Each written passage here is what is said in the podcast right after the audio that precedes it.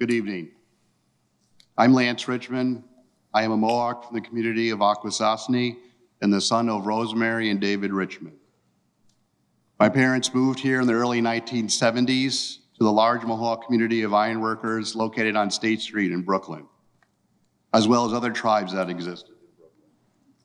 The large and vibrant native community of New York City has a long history going back generations. There are some families in this room tonight who have been here for over a hundred years. On behalf of our community, welcome to tonight's event. Wonderful that the Met is acknowledging and creating space for our community in this way. We look forward to future partnerships. Thank you to all the Native people who took time and efforts to be here for this special evening. We hope you enjoy what we are about to share tonight. Thank you.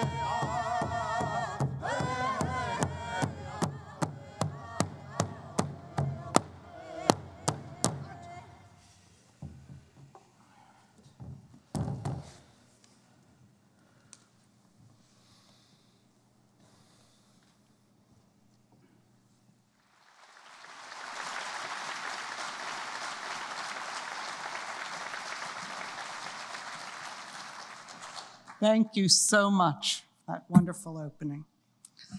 Um, good evening, everyone. I'm Andrea Bayer. I'm the Deputy Director for Collections and Administration.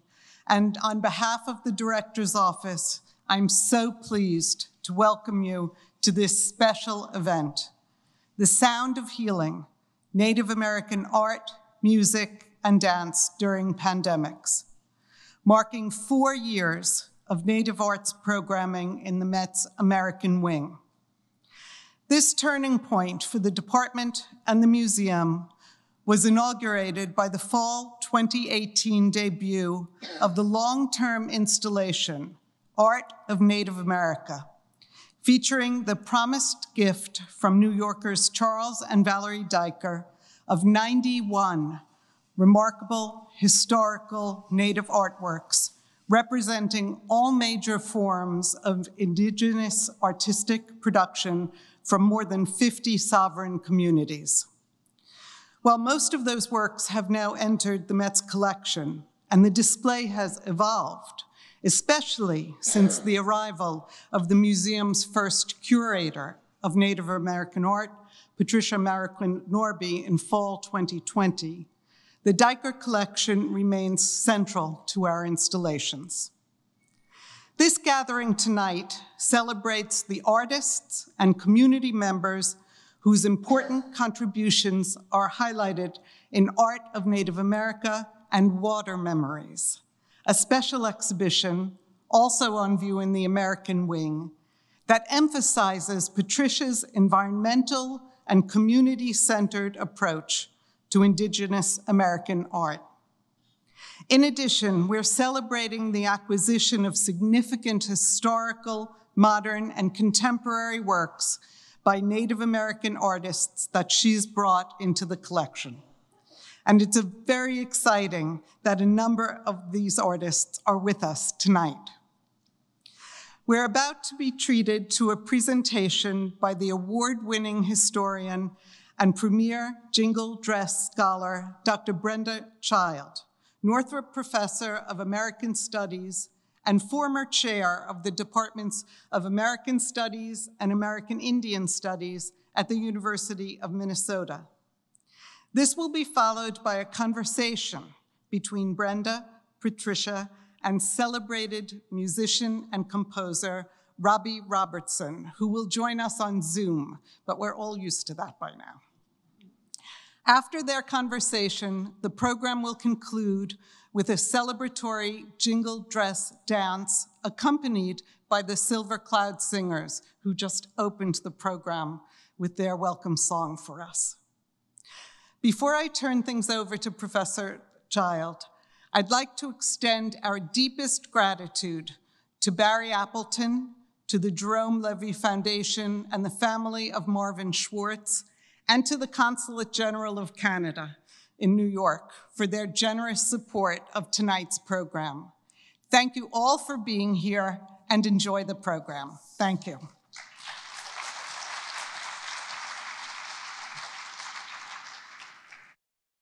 It's really uh, fantastic to be here this uh, evening, and thank you for that warm uh, introduction, and also thank you to the um, Silver Cloud singers for that, um, for that welcome. I can't tell you how, the, how excited the jingle dress dancers are to come to New York City. None of them have been to New York before. And we're all, you know, very much Midwesterners, either from Minnesota or, or from Ontario uh, in Canada. And I like to hear the, their sound that they make, you know, so you'll hear them a little bit. They're, they're ready to come out and very excited about it. Thank you. Um, and I, for that nice welcome, I especially want to thank Patricia for having the idea to bring us uh, to the Met to talk about the jingle dress dance tradition, to think about um, the history of pandemics, and to um, just be so very welcoming to all of us here this evening. Um, at the Met. And I know from behind the scenes that there are a lot of staff that have been involved uh, to bringing us here to, today. And we're just very, um, we feel very honored to be invited. I'm also really happy that Robbie Robertson is able to join us. Um, I, because I was thinking of this event, I happened to just recently watch his very beautiful documentary, um, not the one we all remember from the 70s, uh, The Last Waltz, but there's a more recent one called Once Were Brothers, which tells um, the history of the band, and it's full of Robbie's incredible storytelling. And I was really struck um, that the commentators on that film um, made clear what was so exceptional about the band, um, and that was love. Love is what made the band, um, along with their incredible, incredible musicianship. Musicianship, and and I was thinking of that in terms of the jingle dress too, because love is what makes a jingle dress as well. And I'll tell you um, a little bit why I've been thinking about this so much in the last few years. In the early days of the pandemic, I published an op ed in the New York Times that was called When Art is Medicine. And I decided, you know, I didn't know if, if it would be accepted, but I decided to send this off to the New York Times because I'd been, been getting so many calls from writers and journalists all over the United States and Canada wanting to know more about my research about the history of the Ojibwe jingle dress dance. And I think we all remember that time very well. Canceling our social events, for us teaching in universities, we started our Zoom classrooms. And also, we were hearing kind of back in the Midwest a lot of heartbreaking stories on the evening news, many of them coming from New York City. At that time, we had no hope of vaccines in the near future. And thank heavens we've had all these changes. Just one year before the lockdown, I had opened a small exhibit in a beautiful um, small museum on the Mille Lacs Reservation, which is in central Minnesota. We called it Zabaska, Igana Good Day, the jingle dress at 100. And Mille Lacs in central Minnesota, which is in fact where my husband is from, who's with me tonight, and where my grandfather was from as well, was one of the origins of the jingle dress dance tradition on the United States side of things. Little did I know that a year later we would find ourselves in the middle of another global pandemic because that last pandemic was very transformative for Ojibwe people who invented a new healing tradition, um, the jingle dress dance in its aftermath. And it's a tradition that's certainly still with us today. One of the things, you know, I'm trained as, a, as an American historian, and historians often say that Americans do not have strong historical memory of the last global pandemic. And people have sort of um, theorized about why this is the case. Some people say, well, perhaps it was because the influenza was so deadly. And the thing that makes the, the pandemic of a century ago different from the one that we've recently experienced is that it was particularly virulent to young people, people in the prime of their lives. So imagine how the conversation would be so different today. Policy, um, schools, everything would be different if that were the case um, with this pandemic. And so American historians have said maybe that, maybe that is the reason why we wanted to kind of get past it, forget about it. And we had already lost so many lives of young people during the First World War. And what I always kind of like to respond uh, to that point about Americans not having a strong historical memory of the pandemic. I always say, well, except for Indigenous people, except for the uh, Native people of the US and Canada, because nearly all Native people of the US and Canada remember what we learned in 1918 um, through 20. So every time that jingle dress dance is performed at a powwow today, and it's performed all over the United States and Canada today, we're remembering, we're singing about, we're dancing about the pandemic of a century ago.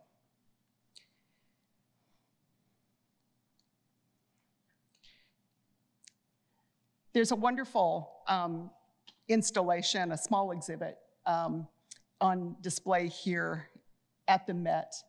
And it features one of the dresses that we had in our exhibit back in Minnesota, uh, Zabaska Igana Good Day. So it's a historic dress from Minnesota. And when we were talking to Patricia here at the Met about having a small uh, exhibit about the jingle dress, her suggestion was, well, you know, we don't have that much room. We can't do everything you did back with your exhibit in Minnesota, but we could have two dresses. And that was kind of a challenge because I thought, well, what two dresses could we, how could we ever narrow it down to two dresses? But we did um, choose a beautiful dress from Minnesota that's on display and it is made of black cotton velveteen. It's very beautiful. And we can see, I know from talking to the dress conservators, that parts of the dress are very old, that some of the fabric was reused and is perhaps um, from the 1890s. And then we decided, well, let's ask a contemporary jingle dress maker to make another dress that kind of speaks to that um, older dress that we were going to have in the exhibit. And so we talked to a wonderful dressmaker um, from the, up by Thunder Bay, Ontario. Her name is Shannon Gustafson. And she made this beautiful jingle dress for my, uh, for my daughter, who's going to be one of the dancers tonight.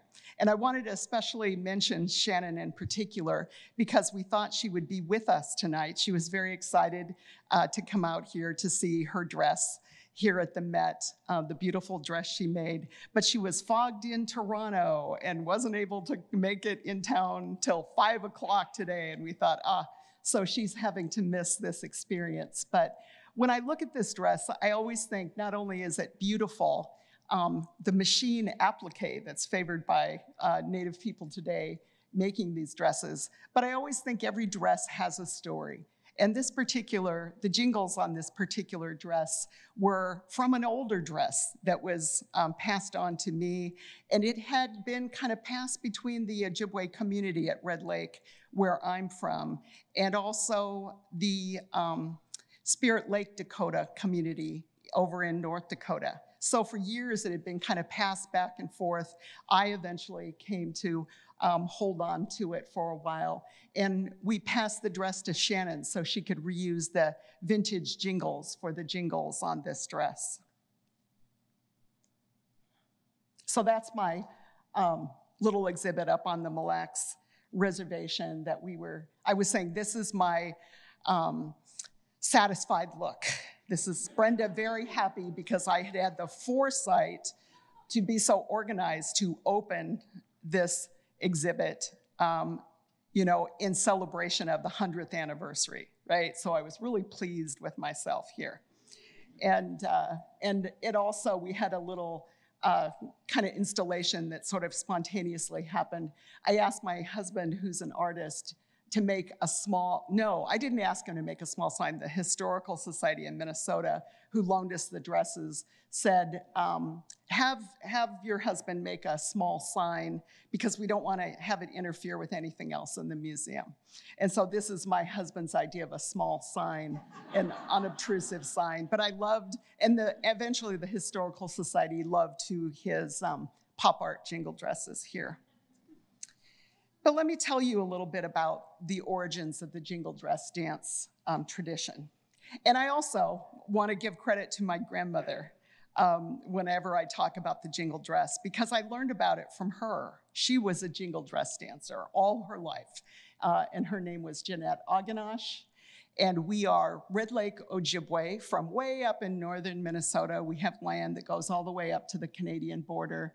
And this is, um, this is my favorite powwow of the year. It's held every Labor Day in Ponemah, Minnesota, which we call Obashing, this location on the reservation where you, it's a beautiful freshwater lake. And if you stand at a certain place, you can see upper and lower Red Lake at the same time. And that's called Obashing, uh, the point. And my grandmother was born just a few miles south of uh, where we have this powwow today. So during this global pandemic, um, then, as I say, a new healing tradition emerged among Ojibwe women. And as I say, if you've been to a powwow in recent years, you've seen it performed.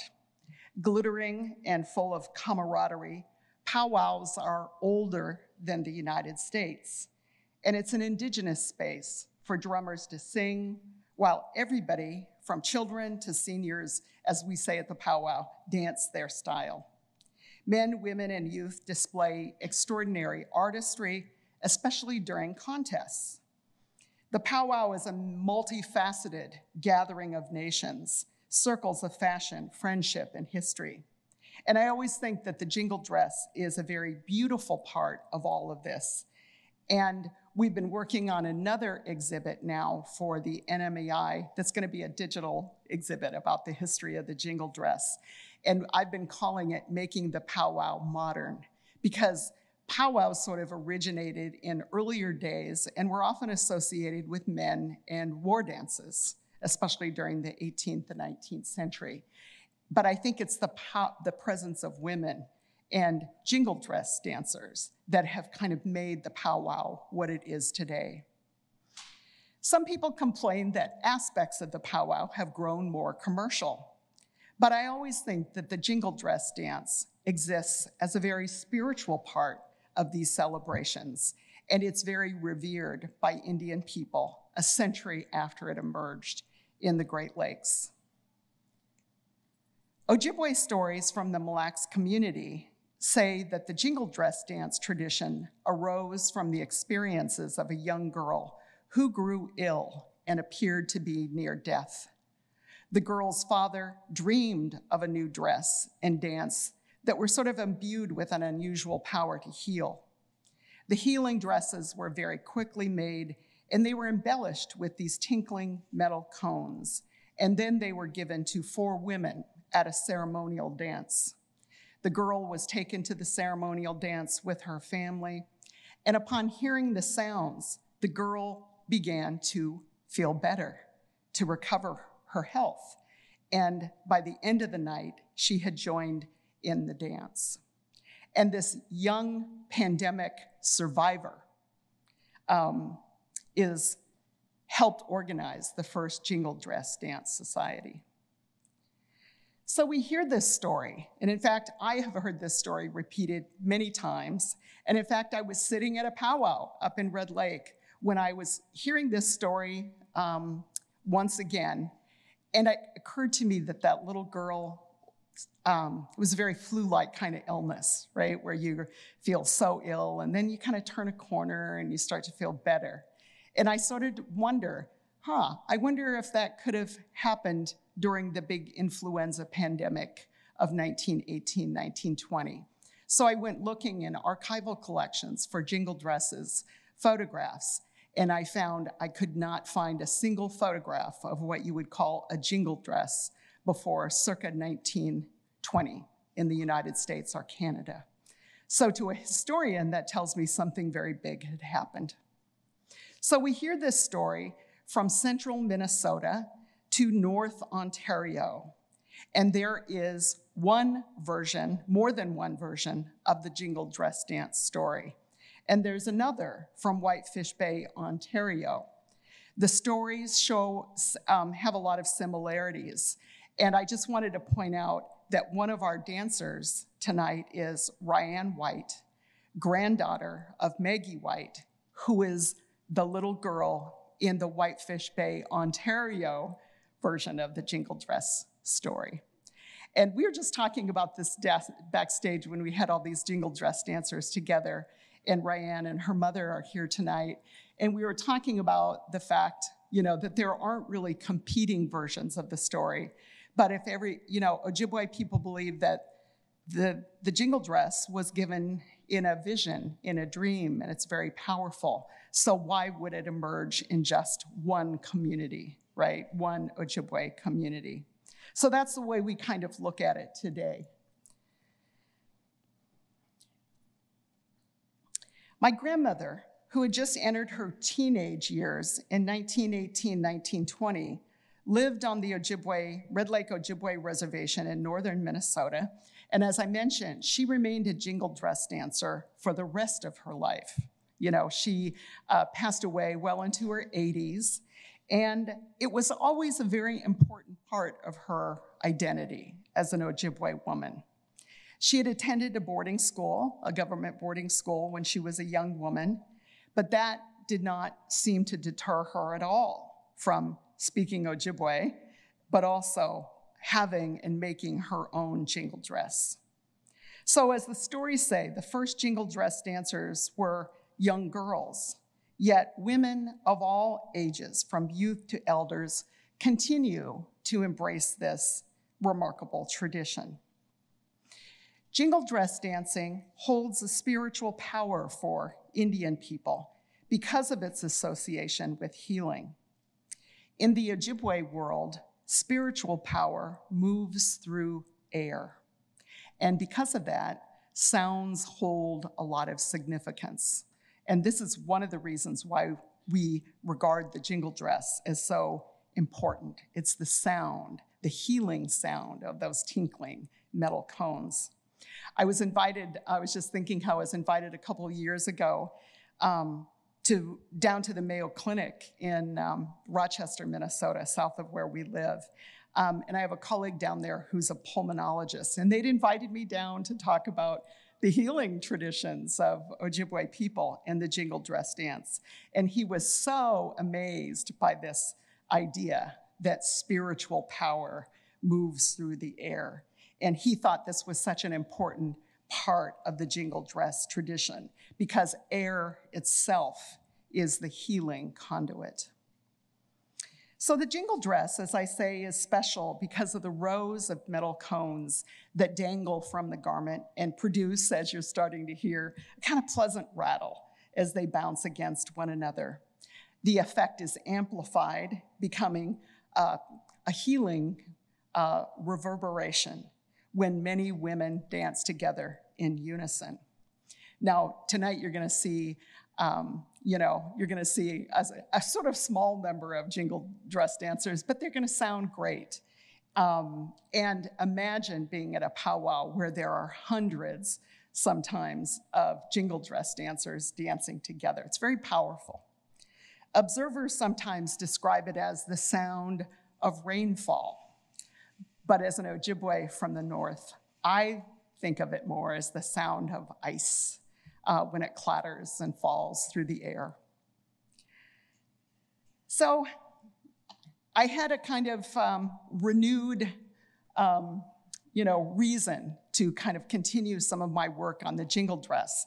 I thought it was all done after I'd published a book, and finished this exhibition before the pandemic, but I wasn't really in control of everything because the last couple of years people have had a real interest in this story. And so I've gone out with, um, in particular, a wonderful colleague of mine back from back in Minnesota, um, Nedahness Greene, who is a really beautiful self-taught photographer who lives on the Leech Lake Reservation. And so when we resumed powwows a year ago this past summer, after that big year of silence and no powwows that made us also, that was tough for people. Um, I said, let's go out and ask jingle dress dancers if we can take their portraits. And so I didn't really know what I was going to do with any of these portraits, but we, we decided to do that together. And it's been a lot of fun. And we ran into, uh, it seemed so fortuitous, we ran into Ryan White at the Red Lake powwow. Um, and took her picture a little over a year ago. You can see a little bit more of her beautiful dress. This is Red Lake, where I'm from. You see, the dresses in some ways have a lot of similarities, the historic dresses to those today. This is probably about um, 1930, so it's like the first decade of the jingle dress dance. And then I'm going to show you a beautiful photograph that Nedahness took of my friend, the writer Louise Erdrich, who points out that women in the jingle dress tend to, to dance in patterns, not in a straight line. And the idea of this was to kind of confuse the disease. Healers in the early 20th century, who could be men or women, were valued for their extensive knowledge of plants. And for Ojibwe people, music and medicine coexist in a symbiotic partnership. And because song and dance can heal us, art is as necessary as medicine in the worst of times. The jingle dress dance coincided with a new round of suppression of Indian religion in the US. Indian dancing and powwows and our religious ceremonies were never popular with the federal government. There was a circular that historians call the Dance Order that condemned many forms of ritualistic dance on, res- dance on reservations, and it came from Washington in 1921. And it said, the dance, under most primitive and pagan conditions, is apt to be harmful. And when found to be so among, among the Indians, we should control it by education processes as far as possible. But if necessary, by punitive measures when its degrading tendencies persist. So, my own Red Lake Nation, which was at that time governed by hereditary chiefs, we began calling our powwow a Fourth of July celebration and we planted flags all over the powwow arena during the days long celebration. And at the time, I often think my own grandparents who spoke Ojibwe were not citizens of the United States. Thank goodness women like my grandmother ignored the politics and continued to dance. So these traditions have stayed with us, and eventually that pandemic a century ago came to an end. But the jingle dress dance remained a regional tradition for decades. In fact, it was shared between Ojibwe and Dakota people until the 1980s, when it became incredibly popular and spread among many tribal nations and powwow circuits across North America. It's become even a symbol today of Indigenous women's empowerment. There were jingle dress dancers who, who um, danced on Parliament Hill in Ottawa in the Idle No More movement in Canada. And they were at Standing Rock in 2016 and 17. And now dancers in red dresses call attention to the plague of missing and murdered Indigenous women. Today, Ojibwe people number more than 200,000. We're sort of equally divided among uh, half of us live in Canada and half of us live in the US. But we all remember in stories and dance a young girl who survived a global pandemic. And it's her story that gives us hope.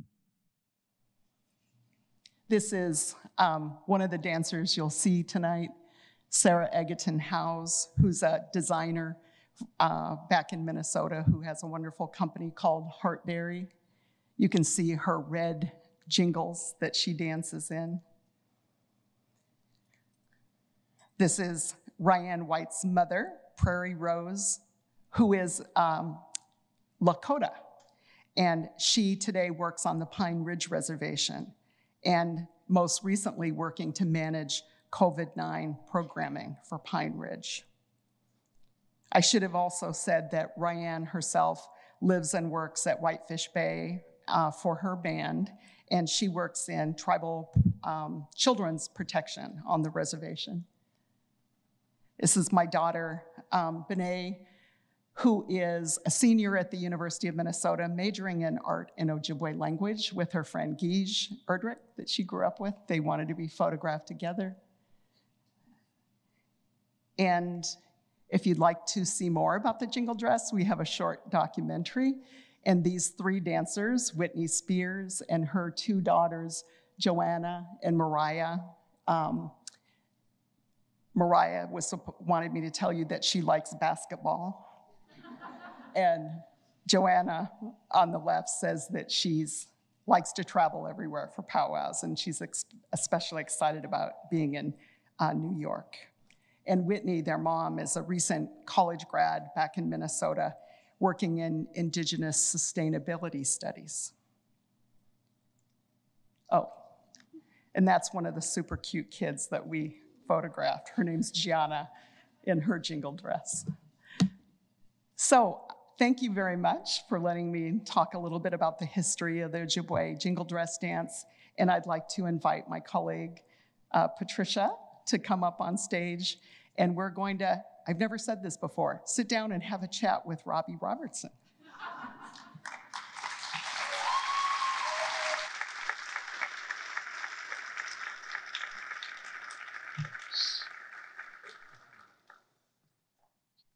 Brenda. Thank you for such a beautiful and meaningful presentation. You've given us so much to, to take in, but also to talk about right now.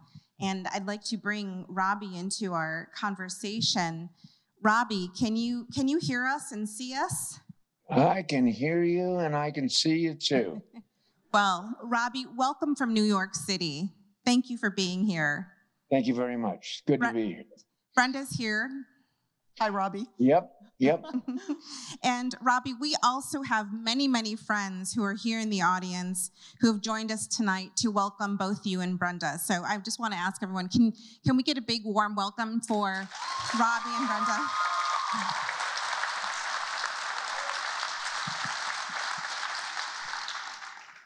I'm just so oh. honored that both of you are here with me tonight, and I, I want to share that tonight's celebration was inspired by the beautiful and powerful Native American works currently on view in the Met's Art of Native America and Water Memories exhibitions, including the two stunning jingle dresses that welcome visitors as they enter the exhibitions, which Brenda just touched on.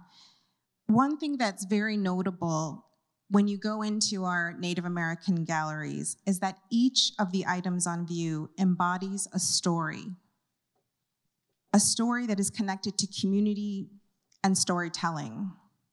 And so I'd like to start there. You both engage in storytelling in your work. Can each of you take a moment to share about connections to storytelling in your creative process and experiences? Robbie, do you want to go first? Uh, yeah, I'd be happy to. I mean, for me, when I was a young kid, and uh, and I- and my mother was born and raised in the Six Nation Indian Reserve. She's from the Mohawk Nation, and we would be there. And one of the most enlightening things to me as a kid was hearing these elders tell stories, tell stories that sent a shiver down my spine. And, and for an eight or nine year old who was hearing a story that was, and, and the one that just really, really got me was the story of Hiawatha and the Peacemaker, which is a, a story that has to do with the Six Nations and the, and the unity of the Six Nations, of bringing these people together that had been at odds for God knows how long, and they came together in unity, and to this day live in unity. So, anyway, that was very powerful.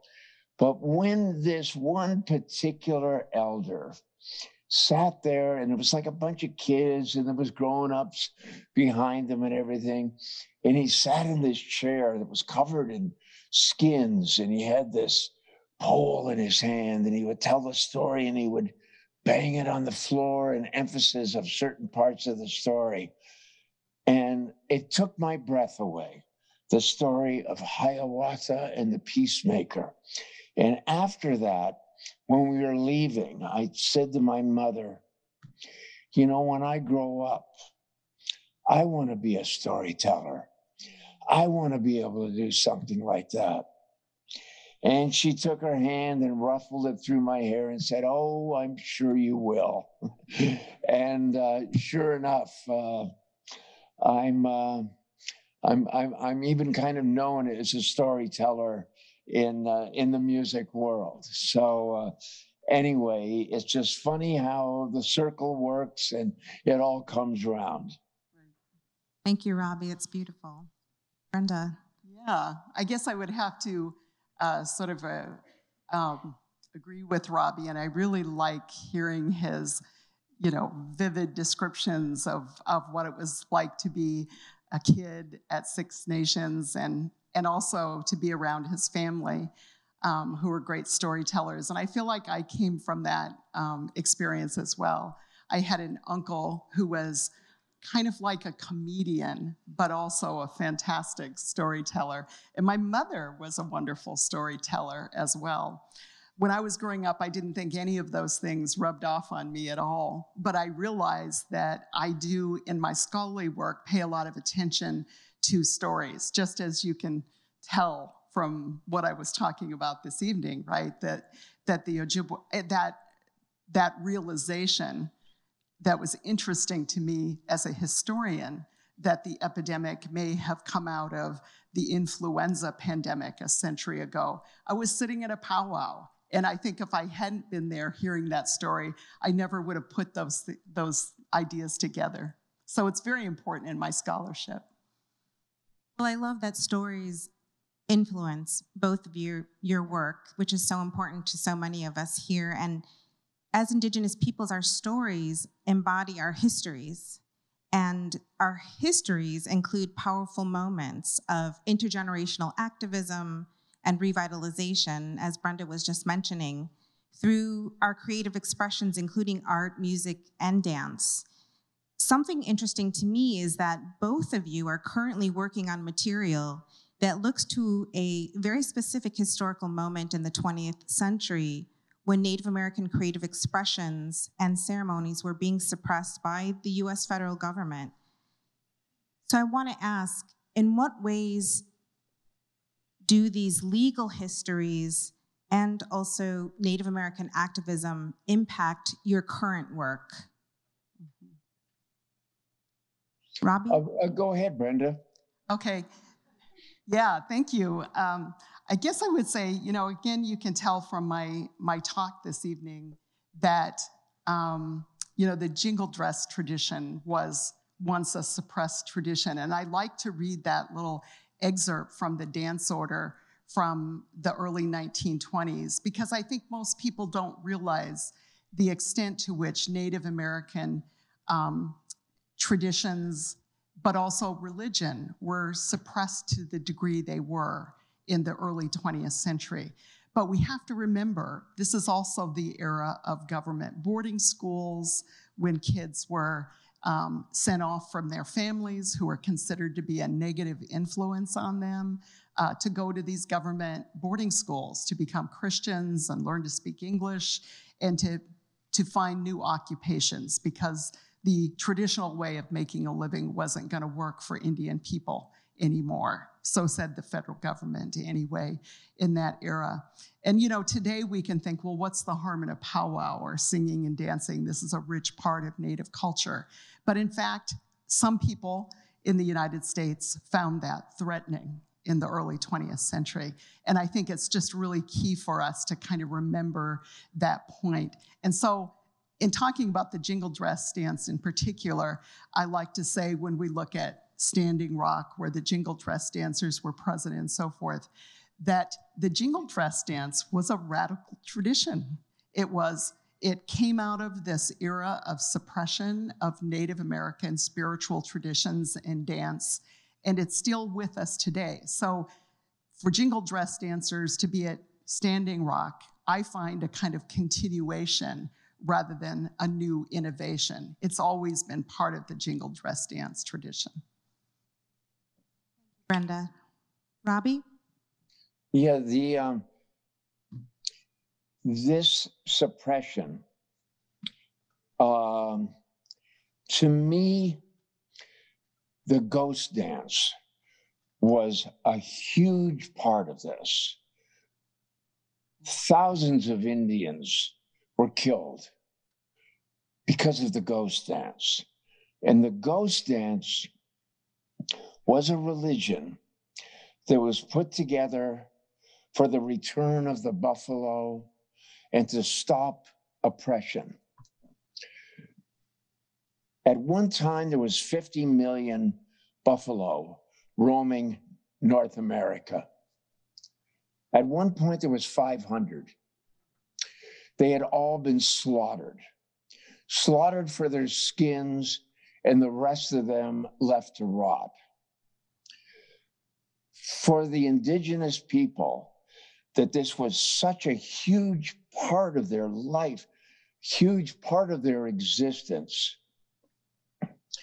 They stood up in some kind of way to express and, and, and help one another and encourage one another in their survival.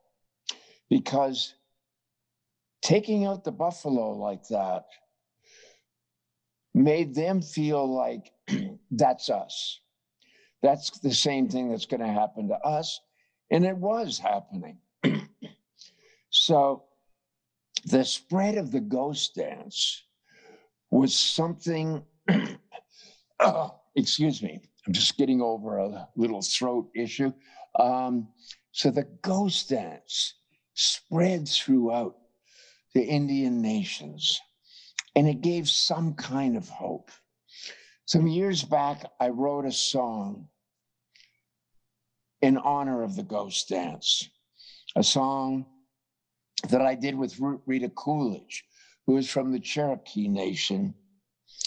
And we were very proud of how it turned out. And it told the story.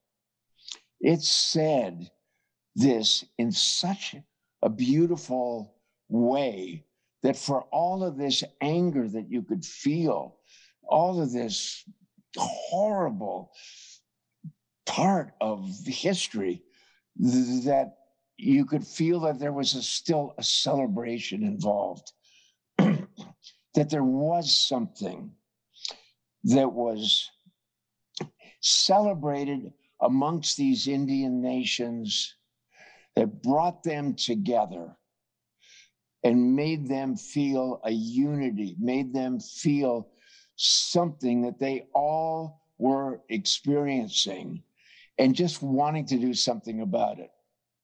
Now, the government thought this was a serious threat. And first of all, they said, You're not allowed to do that.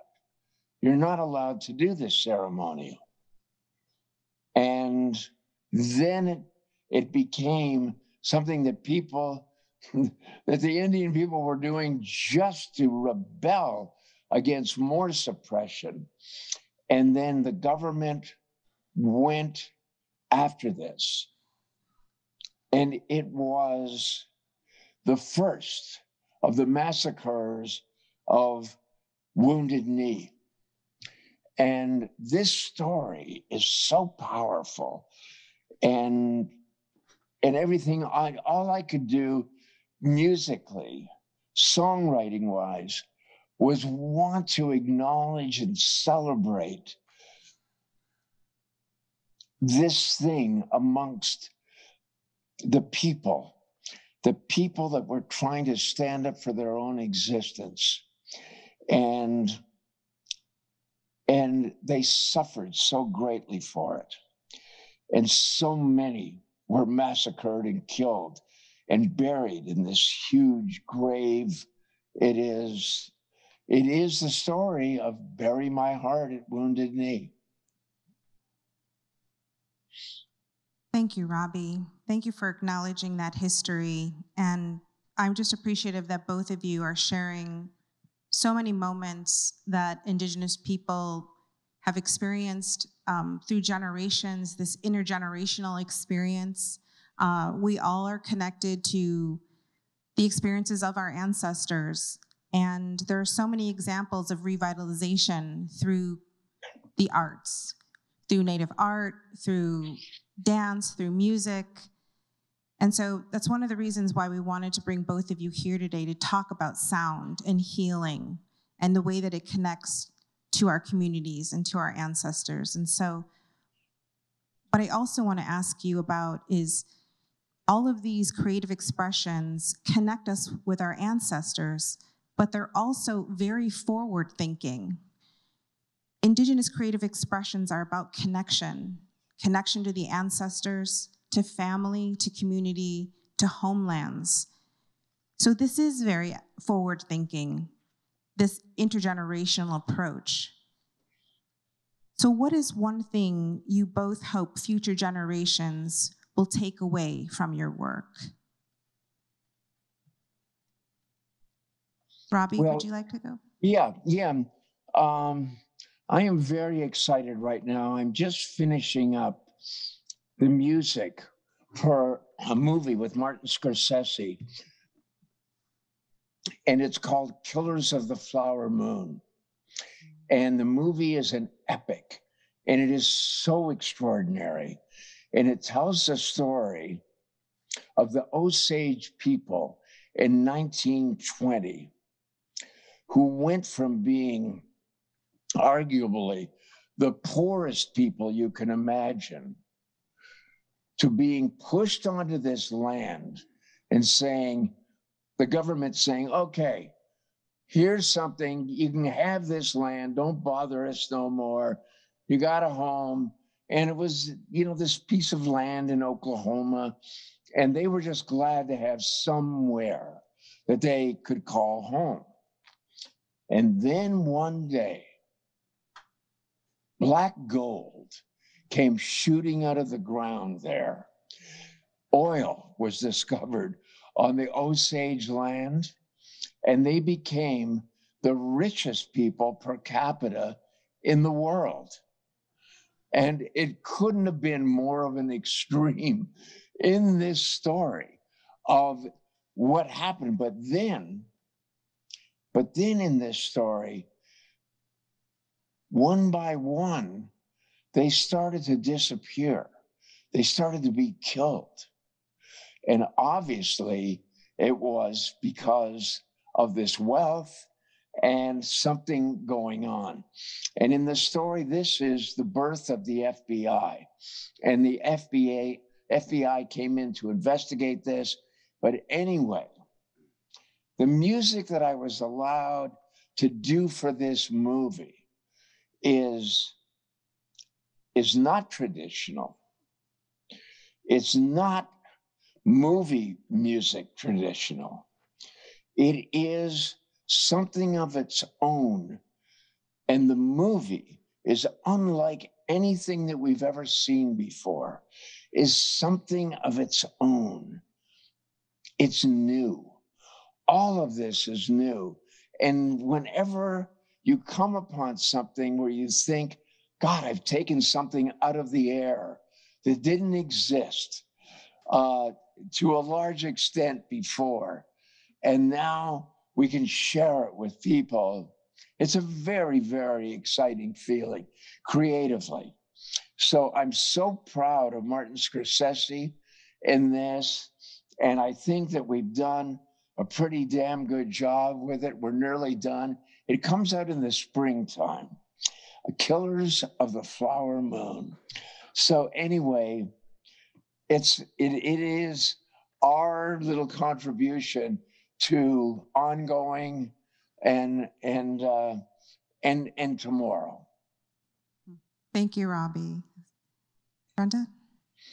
Yeah, listening to Robbie talk about, um, you know, the joy he's had working on that film, I just, you know, I, I read that book too, and I just was um, struck by those incredible stories of what happened in Osage history in the early 20th century. And I guess what I find uh, in common when I think about my scholarly career from the early days when I was trying to become a scholar and a historian is I find that I'm always interested in the very small human stories. And that's what has, I think, is kind of consistent through my work, including what I'm doing now, um, or I'm writing, a, I'm on sabbatical this year and I'm writing a, a new book about the history of American Indian marriage. And that has been a really fantastic project. But I know when I was a kind of a young scholar, I always used to think something was wrong with me because everybody else I knew seemed to have these big ideas about history. And I was always following these little stories, you know, sort of on the ground. I wrote my first book about children in government boarding schools based on the letters they and their families had written. And so I find myself attracted to these very kind of little human stories, like the little girl and the jingle dress story. But I think for me and my approach, anyway, to writing history is that it's only until I see those small human stories that I ever get to the big picture. What was happening to Indian people in the early 20th century? How did they, you know, experience World War I? How did they experience this global pandemic? But I think maybe I, you know, I like to think that that humanity, right, is maybe what a lot of artists have in common. I don't consider myself an artist. I'm still trying to be a good historian, you know. But I think that's what a lot of us have in common is just looking for those human stories. And that's the way that we can all kind of relate to one another. Thank you, Brenda. Brenda, Robbie, it's just been an incredible honor to spend this little bit of time with both of you and to hear about the amazing work that you're doing and just the wonderful and creative ways that you're helping to sustain Native American culture and your own communities' experiences and how you're inspiring future generations. Thank you both for being here. Oh, this has been lovely. So wonderful to see you. Blessings to everybody. Bye, Robbie.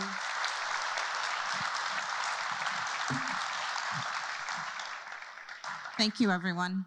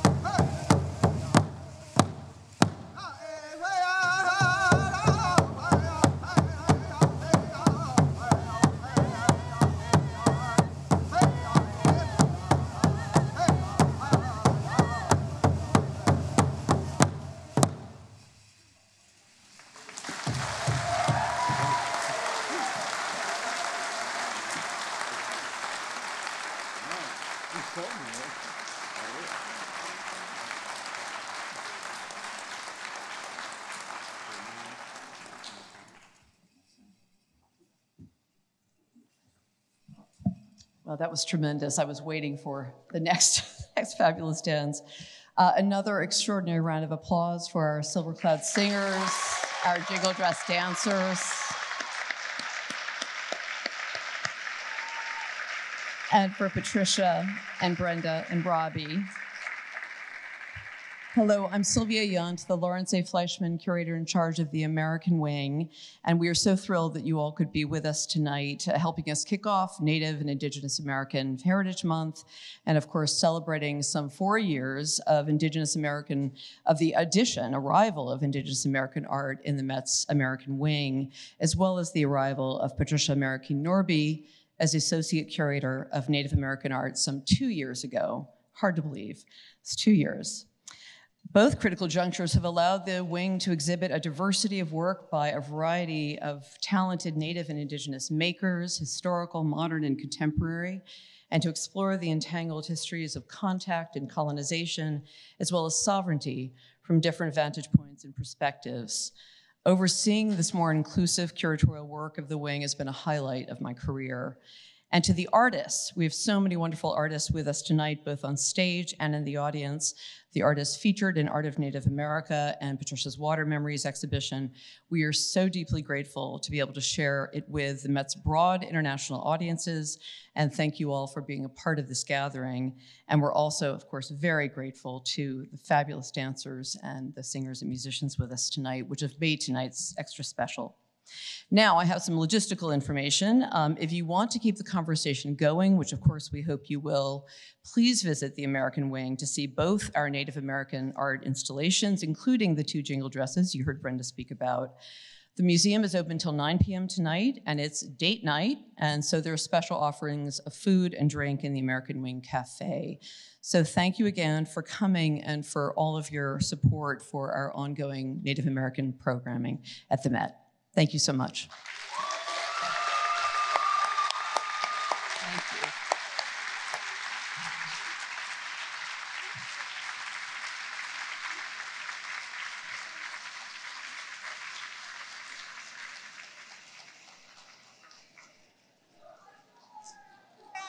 Hold on, hold on. Don't go nowhere. We're not done yet. So, um, traditionally, we like to close out our events with a closing song. Uh, tonight, um, Silver Cloud uh, singers were here about, I think, three or four years ago. Uh, our founding member, Kevin Tarrant, is, uh, is who was here, and he's no longer with us. He's gone on to the spirit world. But um, tonight, we're going to sing the same exact song that we sang that night. Uh, the song was composed by Kevin for Rosemary Richmond, mother of Lance Richmond, our uh, fellow founding member. But tonight we're going to sing this song in dedication to Kevin.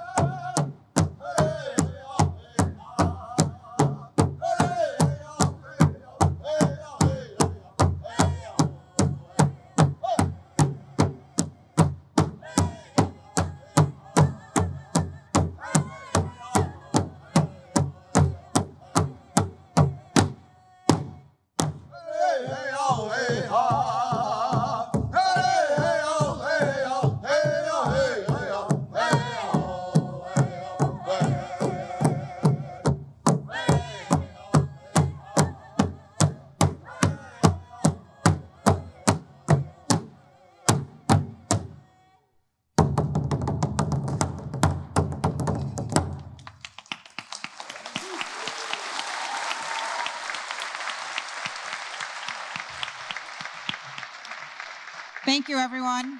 Thank you for being here.